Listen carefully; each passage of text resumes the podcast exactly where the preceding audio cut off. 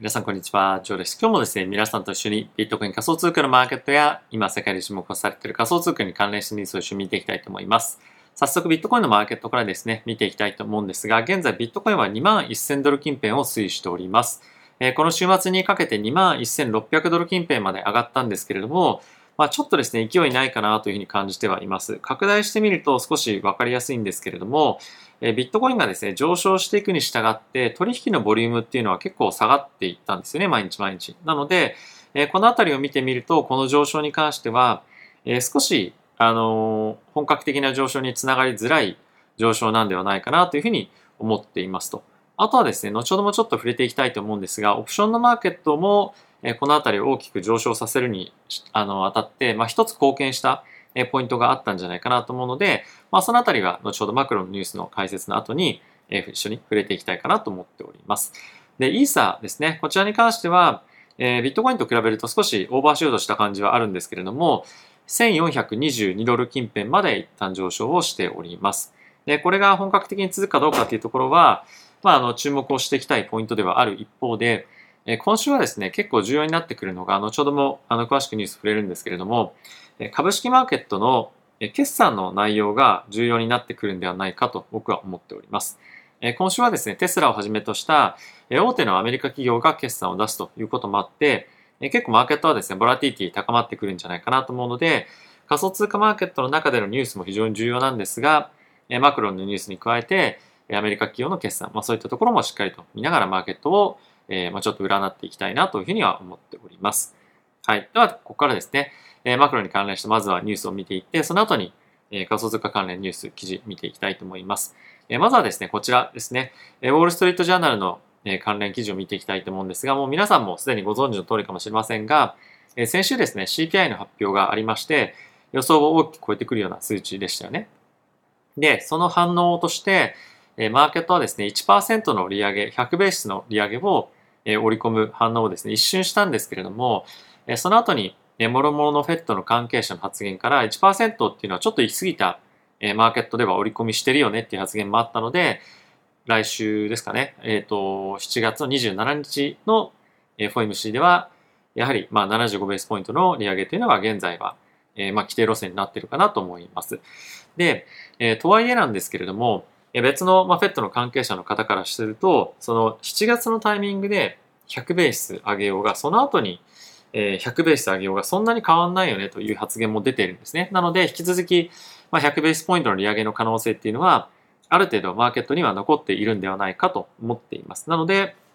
7月が終わって、8月はあの FOMC ないんですけれども、まあ、9月以降、また非常にボラティティが高い、まあ、イベントになることは間違いないと思うので、このあたりは注目をしていきたいかなと思っております。まあ、あとはですね、もう一つ非常に重要なポイントとして、この記事を書いている方がですね、ニックさんっていう方なんですけれども、この方は前回の FOMC のタイミングの、えー、まあ、直前にですね、えー、50ベースっていうふうにマーケットは持っていたんですが、75ベースになるかもしれないっていうようなリーク記事をですね、書いた方なんですね。なので、え、この方はもともと非常に有名な方なんですけれども、えこの方が出す記事に関しては、今後さらに重要性が高まってくるんじゃないかなと思うので、しっかりとウォッチをして皆さんにお届けをしていきたいかなと思っております。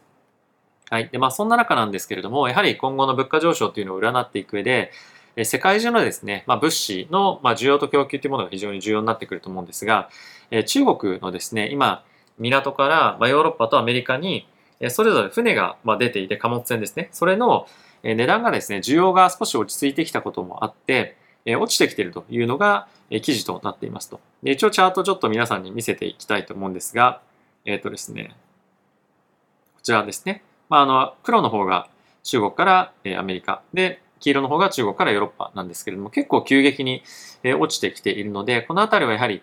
そういった物資の、えまあ、あの、送るためのスペースみたいなもののですね、まあ、少し需要が落ちてきていると。で、これもう一つ言われているのが、個人消費のですね、えー、まあ、減退というか、あの、減速が始まってるんじゃないかというふうに言われています。なので、まあ今後物価上昇が続いていく中で需要と供給のバランスというのも非常に重要になっていくと思うんですけれども、えー、その後に、まあ、物価がちょっと落ち着いてくるよねみたいな話になった後に、えー、まあ、より注目が集まってくるのが個人の消費動向っていうところかと思うので、まあ、このあたりは合わせて見ていきたいようなポイントかと思うので、今からちょっと注目をしていくといいんじゃないかなと思います。あとは、まあ、先ほど申し上げた通り、え今週に関しましてはいろんな企業のですね、アーニング決算が出てくると。で、かつ今週出てくる企業に関しては結構重要な決算も企業も多いというので、注目をしていきたいかなと思っております。一応どんなところの決算があるかっていうと、月曜日はですね、ゴールドマンサックスとバンコブアメリカ、あと IBM ですね。で、プラス火曜日に関してはジョンソンドジョンソンとネットフリックス、そして水曜日、本当に大注目なテスラの決算がありますと。で、木曜日に関しては、まあ、AT&T というところが非常に、今日本のドコモとか、まあ、あとは N あの N NTT みたいなところなので、まあ、結構注目されることが非常に多いですと。あとは金曜日に関しては、アメリカンエクスプレスと、あとはまあベライゾンですね。まあ、こちらも AT&D と似たような会社なんですけれども、通信系の会社で非常に大手の企業なので、このあたりの決済については非常に重要だと思うので、まあ、注目をして見ていきたいかなと思っております。はい。ではですね、ここから仮想通貨に関連したニュース見ていきたいと思うんですが、今日はですね、少しオプションのマーケットを見ていきたいと思います。こちらですね、ビットコインのプットオプションが赤、コールオプションがえ緑になっていて、どれぐらいどの値段のストライクで買われてるかっていうものなんですけれども、今結構マーケットが急激に動いたこともあって、2万1000ドルから2万2000ドルぐらいのところはです、ね、あんまり取引が行われてないんですよね。で、えかつ今ここ最近の動きに関しては、コールオプションを買う動きっていうのが結構出てきたりとか、あとはプットオプションの取引がほとんど行われてないっていうのは、まあ、結構面白い点かなと思うんですね。ここで大きくガーッと動いたのであれば、まあ、このあたりにプットオプションの買いっていうのが入ってもおかしくないんじゃないかなと思うんですけれども、まあ、そういったところよりも、えコールオプションに関連する取引が非常に多いと。プラス関連の取引ってどういうことかっていうと、コールオプションをアップサイドで買っていくっていう動きに加えて、これまでコールオプションを売ってた人たちがですね、結構買い戻してるんですよね。で、それもあって、この黄色の線がですね、ビヨーンとボラティリティなんですけれども、えー、高く伸びているというのが、まあ、一つありますと。で、もう一つ見ていただきたいのが、えー、こちらのですね、えー、右側のこちらの動きなんですけれども、え黄色はですね、コールオプションの、え買い、もしくはその売りのえ売っていたものを買い戻した動きになっているので、まあ、かなり、えコールオプションの買い優勢に、えなっているというのは、えわかるかと思います。もちろん、プットオプションの取引に関しても、え頻繁に、まあされてはいるんですけれども、まあ、このあたりは見てみると、えー、まあいかにこの、例えばその3500とかですかね。まあこれ僕も買おうと思ったんですけど、買えなかったんですけど、3600か。まあ結構大きく本当に、あの、値段感としても良かったんですけども、急激に上がっていってしまって、この数日間で、オプションの価格という観点でも60%から70%ぐらい上がっちゃったんですよね。なのでまあそこで買えてれば60%、70%ぐらいのリターンが、まあ、オプションの価格という観点では、え、得られたんですけど僕はちょっと買い逃してしまったので、まあこういったところは難しかったんですけれども、まあ今何が起こってるかっていうと、まあ、やはり予想以上の、えー、まあスピードっていう感じではないかもしれませんが、えー、上昇が、まあ、この週末ぐらいのタイミングでまさに起こっているということなんではないかなと思います。まあ、あとは少しずつマーケットが、えー、すごくやっぱりネガティブに、まあ、ずっとずっとなっていたと思うんですけれども、まあ、そのネガティブさに少し慣れてきたっていうのも若干あるかなと正直思ったりは、えー、していますと。あとはやっぱりその売り材料を常にマーケットは今探していて、えー、ちょうどですね、CPI の発表があって、1%に利上げ幅をまあ上げると。それって結構格好の材料じゃないですか、売るのに対して。なのでそれに見かけて思いっきり、わーっていうふうに、まあ、売りで入っていった人たちが、まあ、オプションも含めてですね、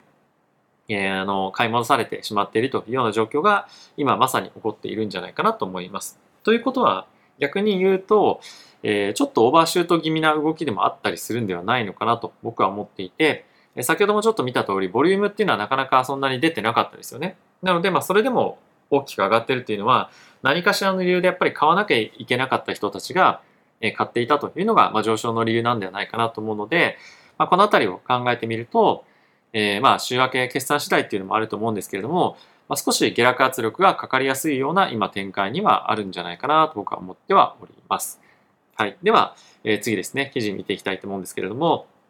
えー、ビットコインがですね、ここ、あの、週末の上昇で、まあ、1週間分のロスを取り戻しましたよ、なんてことが、えー、記事に書いてあるんですけれども、引き続き、えー、まあ、あの、ネガティブなセンチメントというか、見方みたいのが、マーケットには残っていますよね、というのが、え記事にはなっています。まあこれはもろもろさっきごご説明したというところに加えて、え DY、DXY か、あのドルインデックスとかが引き続き非常に強いというところもありますし、まあ、あとはマーケットで、え決算の発表もあるということで、結構その注意すべきポイントみたいなものが、ま多くあるんじゃないかというのが、えこういった少し不安要素を持つような理由の一つになっているんじゃないかなと思っております。はい。で次なんですけれども、え引き続きですね、こちらやっぱりビットコインの記事が多くて、え21,600ドル近辺の上昇を今回してましたけれども、まあこれがフェイクに、フェイクの上昇になるんじゃないかっていうのが、まあ、トレーダーのコメントとして、まあ、結構いっぱい出ていますよというのが、記事になっていますと。で、これの、まあ、大きな理由としては、さっきちょっとボリュームの話もしましたけれども、ボリュームが一つ大きくあるというところに加えて、え、ー、と、こちらはですね、まあ、の、バイナンスに、ビットコイン今、今流入が、されていますよと。で、これが7月の10、いや、すみません、6月の22日以来ぶりぐらいの水準まで来ているので、約1ヶ月ぶりぐらいの、えー、まあ、大規模な流入になっているということで、えー、近いうちですね、あの、まあ、それが売りに出るんじゃないかっていうようなことが、え気にされていたりは、していました。え引き続きやっぱそういった面に目を向けられやすいような、え、まあ、環境にあるかなというところと、あとはこれがさっきボリュームがちょっと少なくなってますねというようなポイントなんですけれども、やっぱりマーケット環境としては何か悪い材料、ネガティブな材料を探してそれに向けて売っていくというのが基本的な動きの今環境にあるんじゃないかなと思うので、まあ何かしらいいニュースが出てきたとしても、まあそれをあのフェイクというか、あのブルト、あのベア、あのトラップというか、まあそういう感じのものに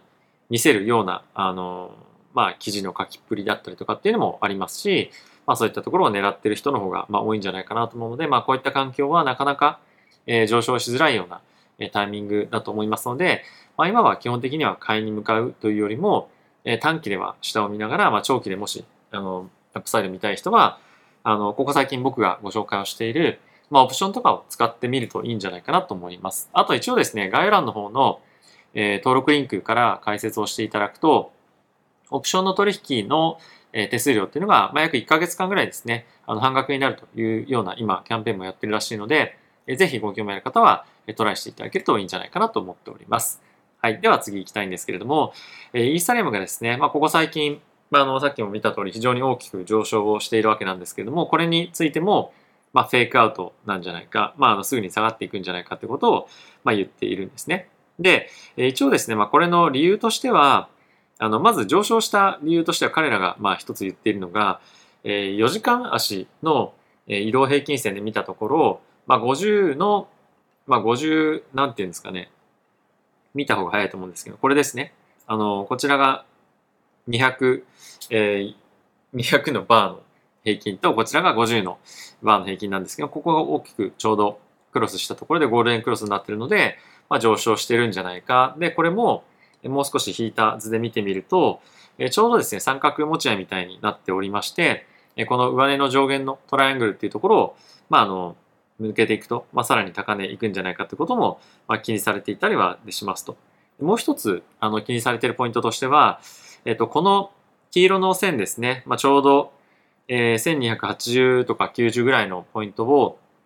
今抜けて、あの、まあ、ブレイクして、上に走ってるんですけれども、ここをサポートできないようであれば、まあ、やはりここの三角持ち合い、また下抜けて下落していくんじゃないかっていうような、まあ見てる人もいると。なのでまあこのあたりに関してはテクニカルで見てる人は、まあこういった分析をしているというのは一つまあ参考になるんではないのかなと思ったので、えご紹介をさせていただきました。はい。ということでいかがでしたでしょうか。今マーケット、まあ引き続きさっきのちょっとイーサのニュースもあの、ニュースとか分析もある通り、やっぱ上に行くのか下に行くのかっていうのはすごい判断しづらいまあ、環境ですよね。で、プラスやはりマーケットは何か悪い情報を探して売りたい、売りたいっていうような気持ちが結構やっぱりあるのと、まあ、あとやっぱり買いたくないというか買いづらいっていうのもやっぱあると思うんですよね。非常にやっぱり今後 FOMC だったりとか利上げが継続して行われていく中で、やはりポジションが積み増しづらいというのはまあ僕も理解していますし、僕自身もそう感じています。ただし、まあ、その一方で、じゃあどんな悪いニュースが出てきたら、どこまで下がるのかっていうのを考えたときに、うん、結構やっぱりダウンサイドに関しては限定的ではありつつもやっぱり下をまだ向いていきそうだから、下を見ながら短期取引したいよねっていうのが、なんとなくベースなんじゃないかなと思うんですよ。なので、あの、ある程度ビットコインに強気の人たちであれば、やっぱり2万ドル割れっていうところは一つ買いの、えー、まあいいというか悪くないエントリーポイントにはなるんじゃないかなと思いますし、まあ、ある程度、まあ、1万5千とか、まあ、あの人によっては1万っていうふうに言ってる人もいますけれども、まあ、そこがどこどのあたりがそこのレベルかっていうのを見ていきながら、まあ、エントリーのポジションっていうのは決めていくといいんではないかなというふうには思ってはおります。はいまあ、僕はですねそのエントリーポイントを寝頃感で決めるというよりもあのマクロの環境を見て決めたいっていうのが正直あったりするので、まあ、僕はあまりテクニカルとかっていうものをあのベースに理解するってことはあまりないので、まあ、そういったところの内容を見ながら判断をしていきたいなというのは僕自身は、えー、思っております。まあ、ただしその一方でビットコインが1万ドルとかっていうふうになった場合、まあ、やっぱり安いなと思うと思いますし、まあ、1万5千ドル割れたタイミングで、あの、どうかななんていうのも考えたりは、まあ、してはいますけれども、まあ、引き続きあまりそのね、語呂感だったりとかね、水準感を、えー、まあ、決めて入るというよりも、まあ、そのタイミングで、市場環境を見ながら判断をしていくというところを継続して、えこれからもやっていこうかなというふうには思っております。はい。ということで、皆さん今日も動画ご視聴ありがとうございました。また次回の動画でお会いしましょう。さよなら。